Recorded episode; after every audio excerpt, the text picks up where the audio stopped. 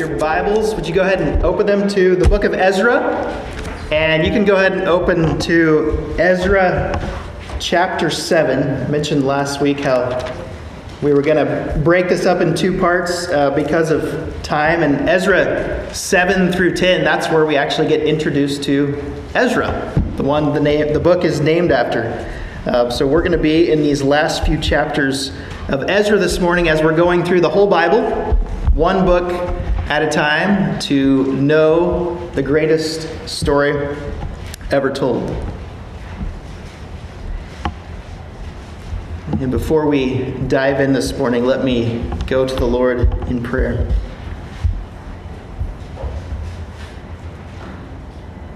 Heavenly Father, we thank you for these ancient words, ever true Words, though ancient, are no less as relevant for us today. They are living and active, sharper than any two edged sword, cutting to the very divisions, piercing to the divisions of the heart, of joint and marrow, discerning the intentions of the heart. Lord, this is your word of life. So I pray that as we hear it, um, as it's taught, as it goes out, that it would go out in power and that it would transform us forever. And pray that we would tremble at your word and also rejoice in the hope that we have in you through your word. Would you open our eyes to behold the wonderful things you have prepared for us through it this morning? In Jesus' name, amen. I had um, the opportunity, as I sometimes get to do on Saturdays, to watch just a little bit of football. And uh, I was very pleased to see our home team win, right? For those of you who don't know, we are, we are Sooners. And uh, it, was a, it was a good day. I didn't really expect it to go any differently. Um, but one of the things You'll know this if you've ever watched any football. One of the things that the commentators will often do early in the game is they will put up on the screen a list of keys to success. Now, I think yesterday it probably could have said keys to success for Nebraska. It doesn't really matter. but these are the things, right? These are the things that each team is going to have to do if they want to experience victory in the end, right? This is what each team has to do if they want to come out on the other side as victors in the end. And last week I explained that Ezra is really a book for us about putting first things first, the keys, if you will, to experiencing victory as the people of God. That God has, has certain priorities for us, His people, and this book teaches us that these must be matters of first importance for us if we are going to experience the victory of his kingdom. So, to recap, Judah, that southern kingdom, that small part of Israel, has just returned from 70 years of captivity in a foreign land in Babylon. And they've returned home to their land to be able to reoccupy and to rebuild their home and to rebuild their temple and to reestablish worship of Yahweh in this place. In fact, it's the king of Babylon, the king of Persia, has author, authorized them and has enabled them to be able to do this. But really, more importantly than that, they have the backing of the prophetic and authoritative word of God going before them. But when they get there, they begin to rebuild. When they get there and they begin to rebuild, there are some big challenges that await them. They find that not everybody is so interested in their rebuilding program, and there are adversaries who would love nothing more than for all of the work to just stop. And we talked about this last week how one of the first things they did, seeing that enemies were surrounding them on every side, was not go out and try to fight them, but was to build an altar. They started by building an altar for sacrifice. Before they could do anything else, we said they knew that they needed to have their hearts right with God. And how this is one of the most basic needs that we all have is to know that our hearts are right with God. Sacrificial atonement for the forgiveness of sins was the matter of first importance. Talked about how Paul says in 1 Corinthians 15, For I delivered to you as of first importance what I also received, that Christ died for our sins in accordance with the Scriptures, that he was buried, that he was raised on the third day in accordance with the Scriptures. As a church, we must keep the atoning sacrifice of Jesus for the forgiveness of sins as the matter of first importance. We said if we, if we get distracted with lesser matters, we do so while others perish without receiving this news. And we too can easily fall into this trap of legalism and forget how to forgive. If we forget what Christ has done for us, we are going to forget how to love and how to forgive others and how to show them the love of Christ. All of us need to keep atonement first and foremost in our lives. Then the next matter of first importance that I talked about was the priority of gathered public worship. The priority of gathered public worship. After they built the altar, they began rebuilding the temple. They laid the temple foundation. Why? Because they needed to be reminded continually that God's presence was there with them and that they could turn to God in all times for strength, for provision, for forgiveness from sins, acknowledging as a community that He was their God and they were His people. When gathered worship disappears from the community, or when gathered worship disappears from the city, so goes our witness to the world of God's power. I heard a, a presentation recently. Uh, someone gave a presentation on the state of gospel preaching in churches in New England right now. They talked about how 400 year old church buildings are going vacant all the time because congregations are dwindling down to nothing. And once these church buildings are vacant, many are being converted into luxury apartments or office space or something else. And it's not that, that the, the building itself is somehow the dwelling place of God, but it, it paints for us a picture of the really sad story of a city, Boston. Boston is a city that was founded in the hopes of being a city on a hill put there by God to be a witness to the nations and to send out missionaries to the nations. Witness to his salvation and glory. Now it's virtually absent of the church. As the priority of gathered worship waned, so went the witness of a once spiritually vital city of hope. In fact, it's so absurd now that Harvard University, which was founded as a, a evangelical Christian stronghold to train up pastors, I don't know if you saw this, but they just elected as their head of chaplains an atheist chaplain. It's really insane, but, but it goes to show us that when there is no one gathering for public worship, there is no longer a witness to the world, and it only takes a couple generations before there are almost no Christians. And I praise God that He is replanting churches all the time now in New England for this purpose of restoring His glory in that place.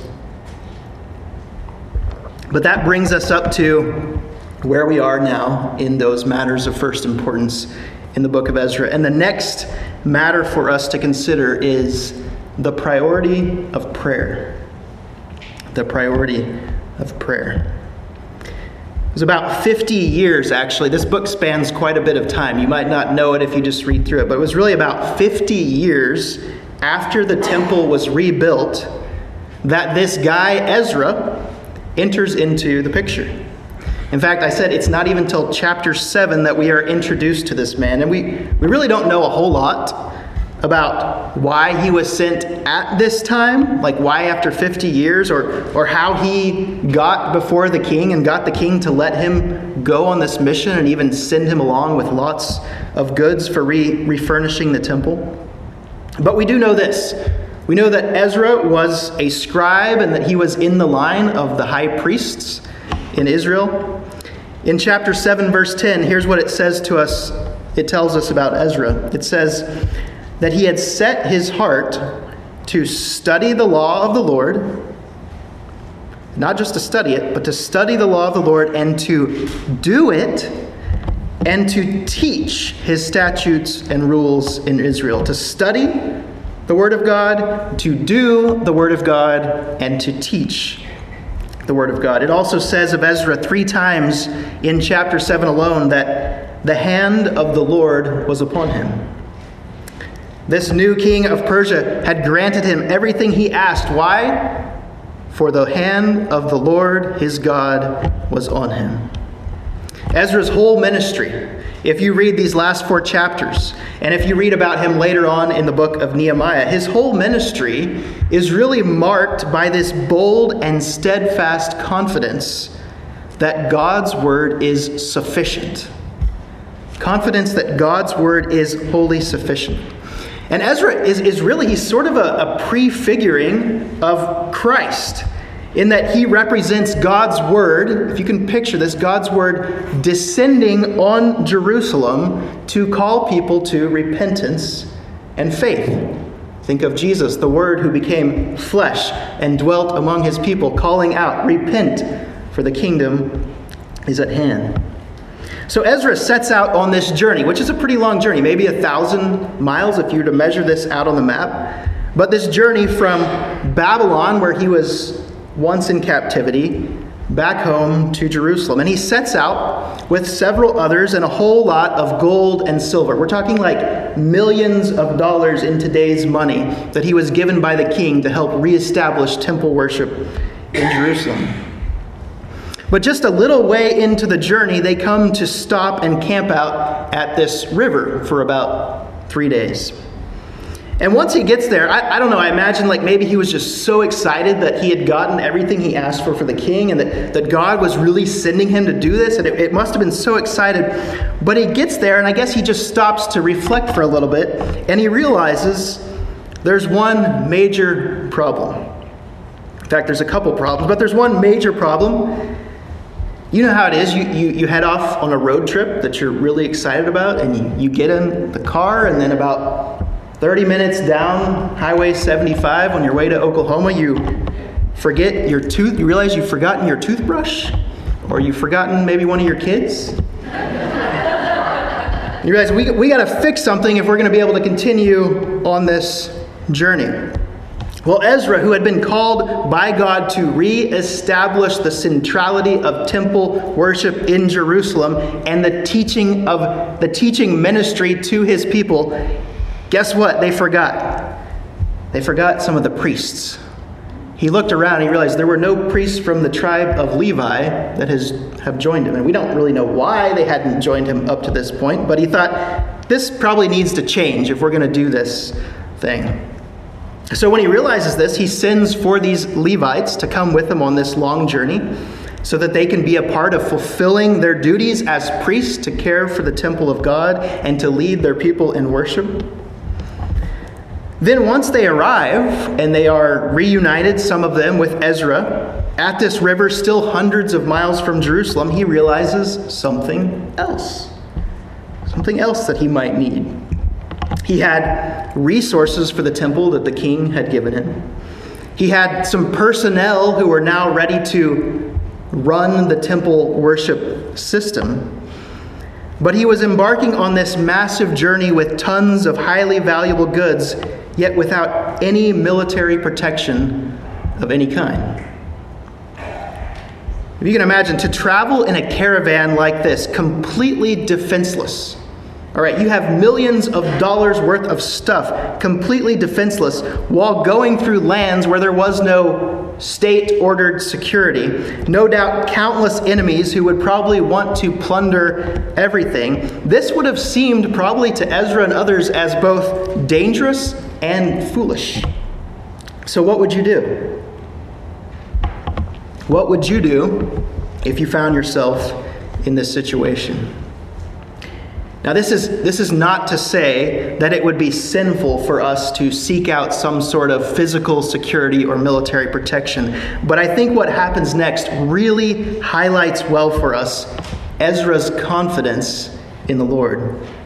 If you look in chapter 8, verse 21, we see what he does. We see where he turns. It says in chapter 8, verse 21 Then I proclaimed a fast there.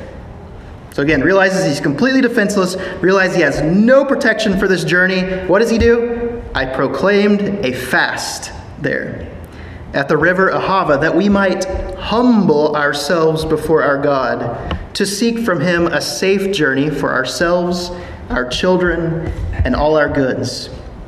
For I was ashamed to ask the king for a band of soldiers and horsemen to protect us against the enemy on our way since we had told the king, The hand of our God is good on all who seek him, and the power of his wrath is against all who forsake him. So we fasted and implored our God for this, and he listened to our entreaty. It's kind of like funny to me to think about this. Well, we already told the king that God was going to give us everything we need, so that would be kind of be embarrassing to go back for him for help. Maybe we should just turn to the Lord and trust that he is going to do what he said he would. I don't really want to ask the king for military protection because, because we have God on our side, right? What kind of witness is that to him when I can show him the power of God by imploring God's help? So there's only one thing, one thing left to do. Let's fast and let's pray. Let's fast so that we can be reminded where it is that our help truly comes from. And let's take some time to stop and seek His help to deliver us where He's already said He's going to deliver us. How about we call upon God for His help? I think this is such a, a perfect example of what it means to seek first the kingdom of God. He had the option to seek first the kingdom of Babylon, the kingdom of Persian, and yet he said, No, what's more important is that we as a people seek first the kingdom of God. What did Jesus tell us? Seek first the kingdom of God and his righteousness, and then what? All these things will be added unto you. The great Protestant reformer Martin Luther said this one time, given all the challenges that lie before him in what he was called to do. He said, Work, work from early until late. In fact, I have so much to do that I shall spend the first three hours in prayer.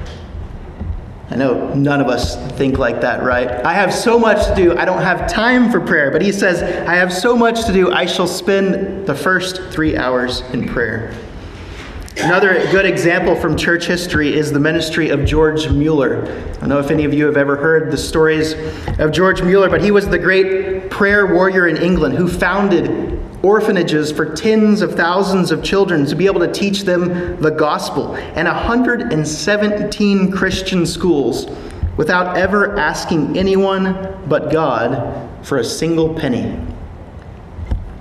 And he says this He says, The first and primary object of the work was and still is that God might be magnified by the fact that the orphans under my care are provided with all they need only by prayer and faith, without anyone being asked by me or my fellow laborers, whereby it may be seen that God is faithful still and hears prayer still. So I wonder would you say that prayer is a matter of first importance in your life, like this? Like it was for Ezra. Paul tells us in the famous armor of God passage in Ephesians to put on the whole armor of God that you may be able to stand against the schemes of the devil. He says, it may seem like your struggle is against flesh and blood. It may seem like your struggle is against physical things, but I'm here to tell you our struggle is against the powers of darkness. Our, our, our struggles are against the spiritual forces of evil. And he says part of putting on this armor, part of putting this armor on, is to pray at all times in the Spirit.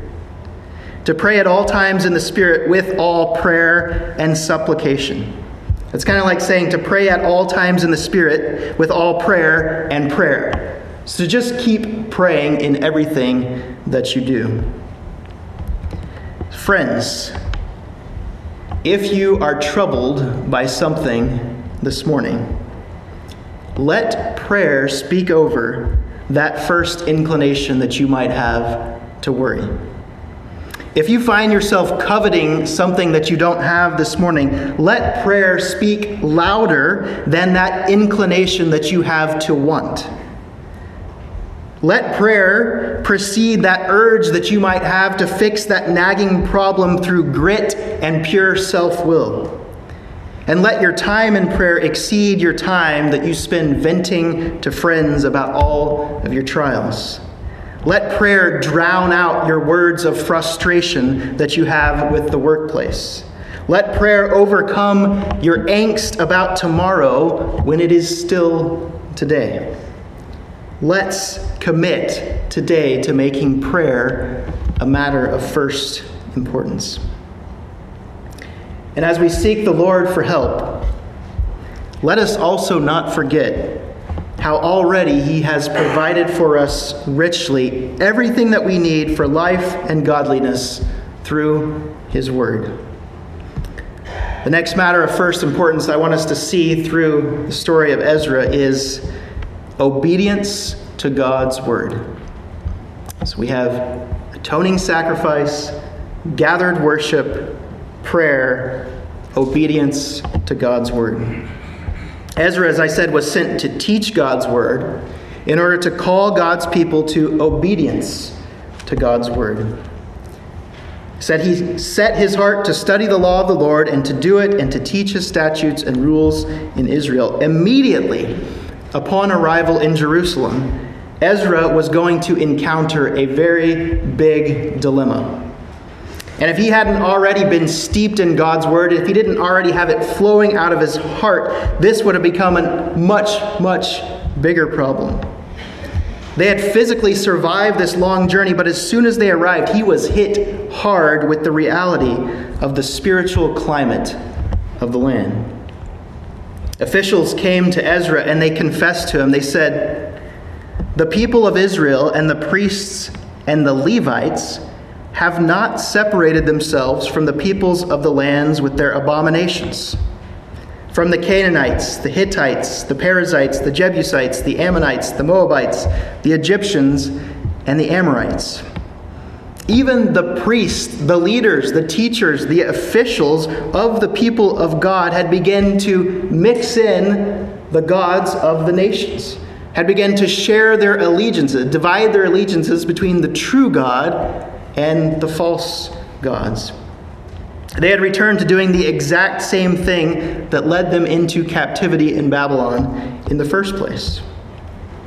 And so Ezra says this in chapter 9, verse 3. It switches to the first person. He says, As soon as I heard this, I tore my garment and my cloak and pulled my hair from my head and my beard and sat appalled.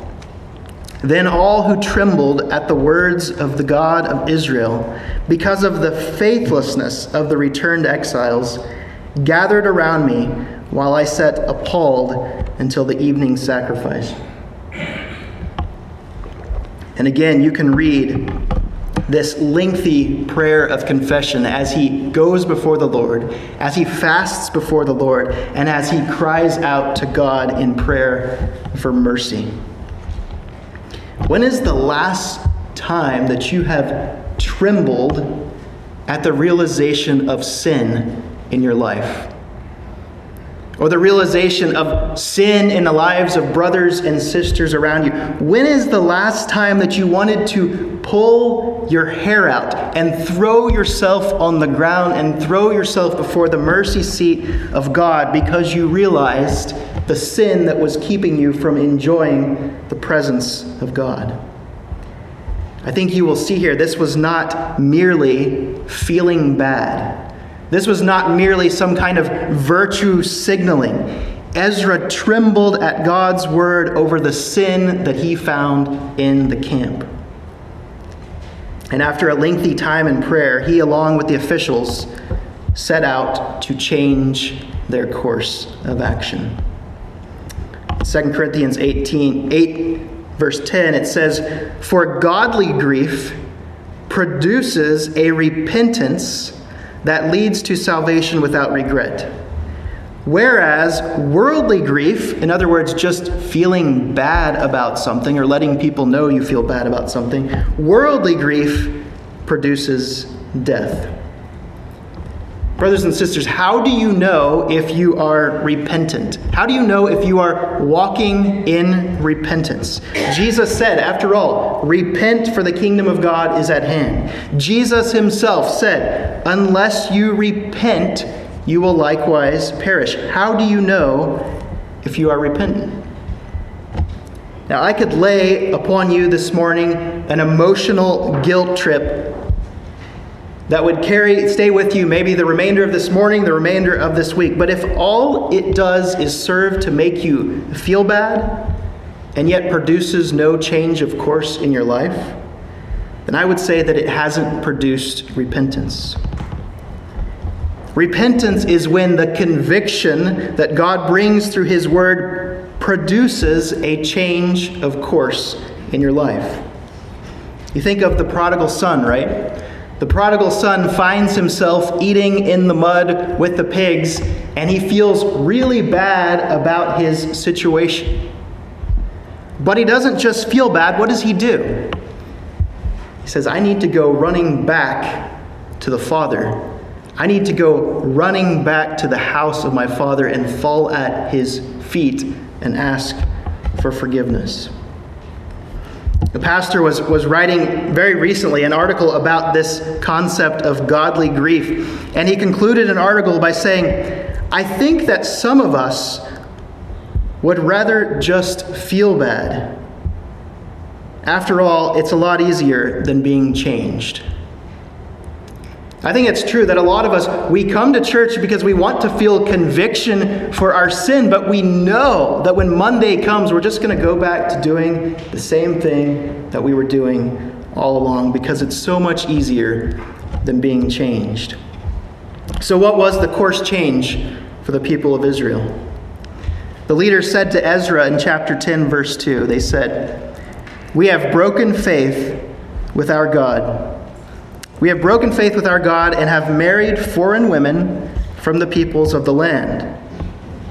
But even now, there is hope for Israel in spite of this. Therefore, let us make a covenant with our God to put away all these wives and their children according to the counsel of my Lord and of those who tremble at the commandment of our God. And let it be done according to the law. Arise, for it is your task, and we are with you. Be strong and do it. Then Ezra arose and made the leading priests and Levites and all Israel take an oath that they would do as had been said. So they took the oath. Then Ezra withdrew from before the house of God and went to the chamber of Jehohanan, the sons of Eliashib, where he spent the night. Again, the same pattern neither eating bread nor drinking water, for he was mourning over the faithlessness of the exiles.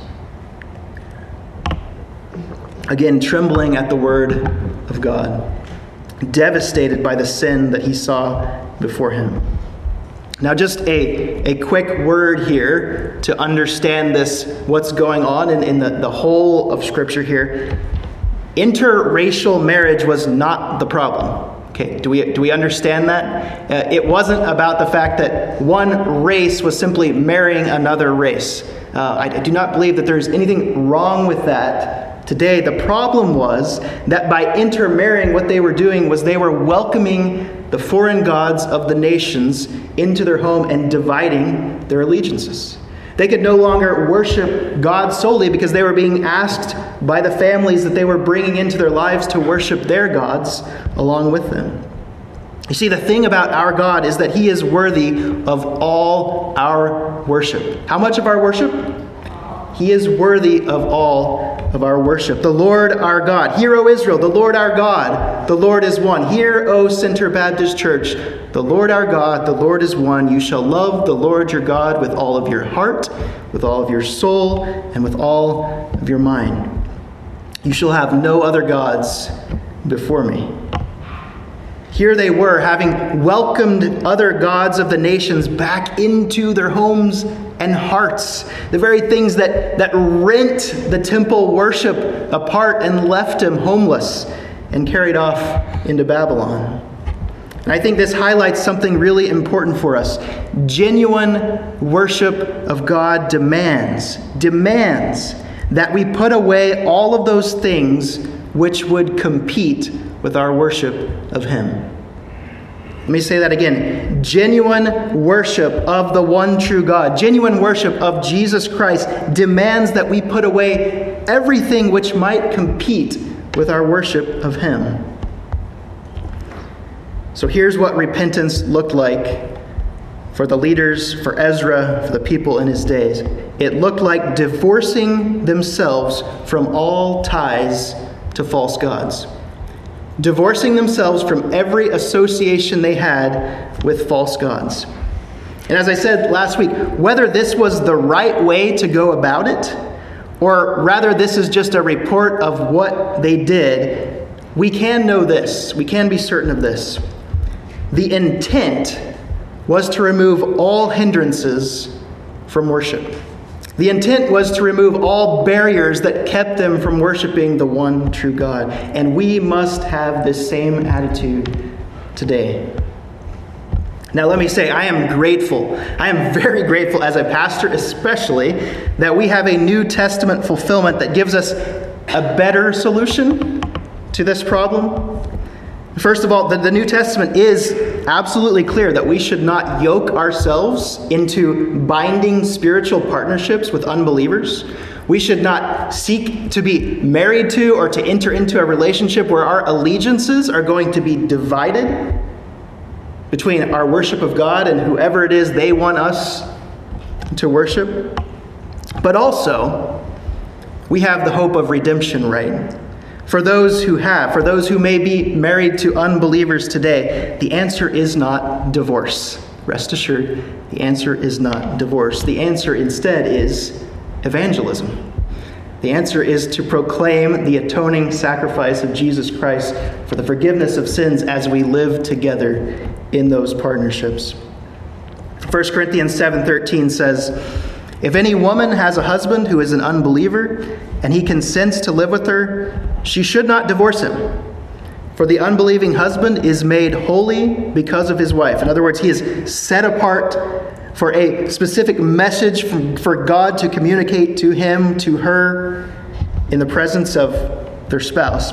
And the unbelieving wife is made holy because of her husband. God has called you to peace. For how do you know, wife, whether you will save your husband? Or how do you know, husband, whether you will save your wife? For Ezra and the people, the solution was simply to obey what they knew to be true, to obey what God's word said for them. The law said not to intermarry with foreigners, therefore, they thought we must separate. But setting the particulars aside for just a moment, we are called to do the exact same thing today, right? We are called to take God at His word, to trust and obey, for there is no other way to be happy in Jesus than to trust and obey. And so, the question I have for us this morning, matter of first importance number four, is obedience to God's word a matter of first importance for you today? First of all, do you just leave the word unheard? Do you leave it unopened? Is it sitting on your shelf? But if you are reading it, are you reading it with the intent that I want to do everything that God says for me? G.K. Chesterton is a great writer. I can't commend everything he says, but, but he says in this book, which is titled, What's Wrong with the World? In a chapter that is entitled The Unfinished Temple. This is very appropriate for this Ezra sermon today. What's Wrong with This World? The Unfinished Temple has this great quote. He says, The Christian ideal has not been tried and found wanting. It's not that people have, have tried to, to follow Christ and they find it to be wanting. It's that it has been found difficult and left untried. I mean, let's be honest with ourselves. Some people say, like, I don't know about this Christian thing because it just doesn't seem to be working out. Are you obeying? Are you seeking to obey everything that God says for you to do? I would say that if we look at this example of Ezra, to submit to prayer and fasting, to stop and to pray and to fast when money and power and security seem far more practical in the moment that's going to feel very costly, right? How many of us, when we have all these things before us, all these things we're overwhelmed by, start looking at all the practical ways that we can address the problems versus stopping to pray? If we stop to pray, we might feel like we're missing out on something. It feels costly. To submit to God's word. To submit to God's word when it feels largely out of step with the world is going to feel costly. How many of you, in obedience to God's word, feel like you are largely out of step with the ways of the world? Anyone? That's a good thing. That's a really good place to be, but it doesn't mean it won't feel painful and it won't feel costly and it won't feel extremely difficult and excruciating in the moment. But in making these matters of first importance, matters of first importance in our lives, we inherit the unshakable kingdom and the indestructible joy that can only come through faith in Christ. Think about this for a second. People can take money away, right? They can take our goods away. They can really take our, our, our freedom away. But think of these matters of first importance. Can they take the atoning sacrifice of Christ for the forgiveness of sins away? Last time I checked, no.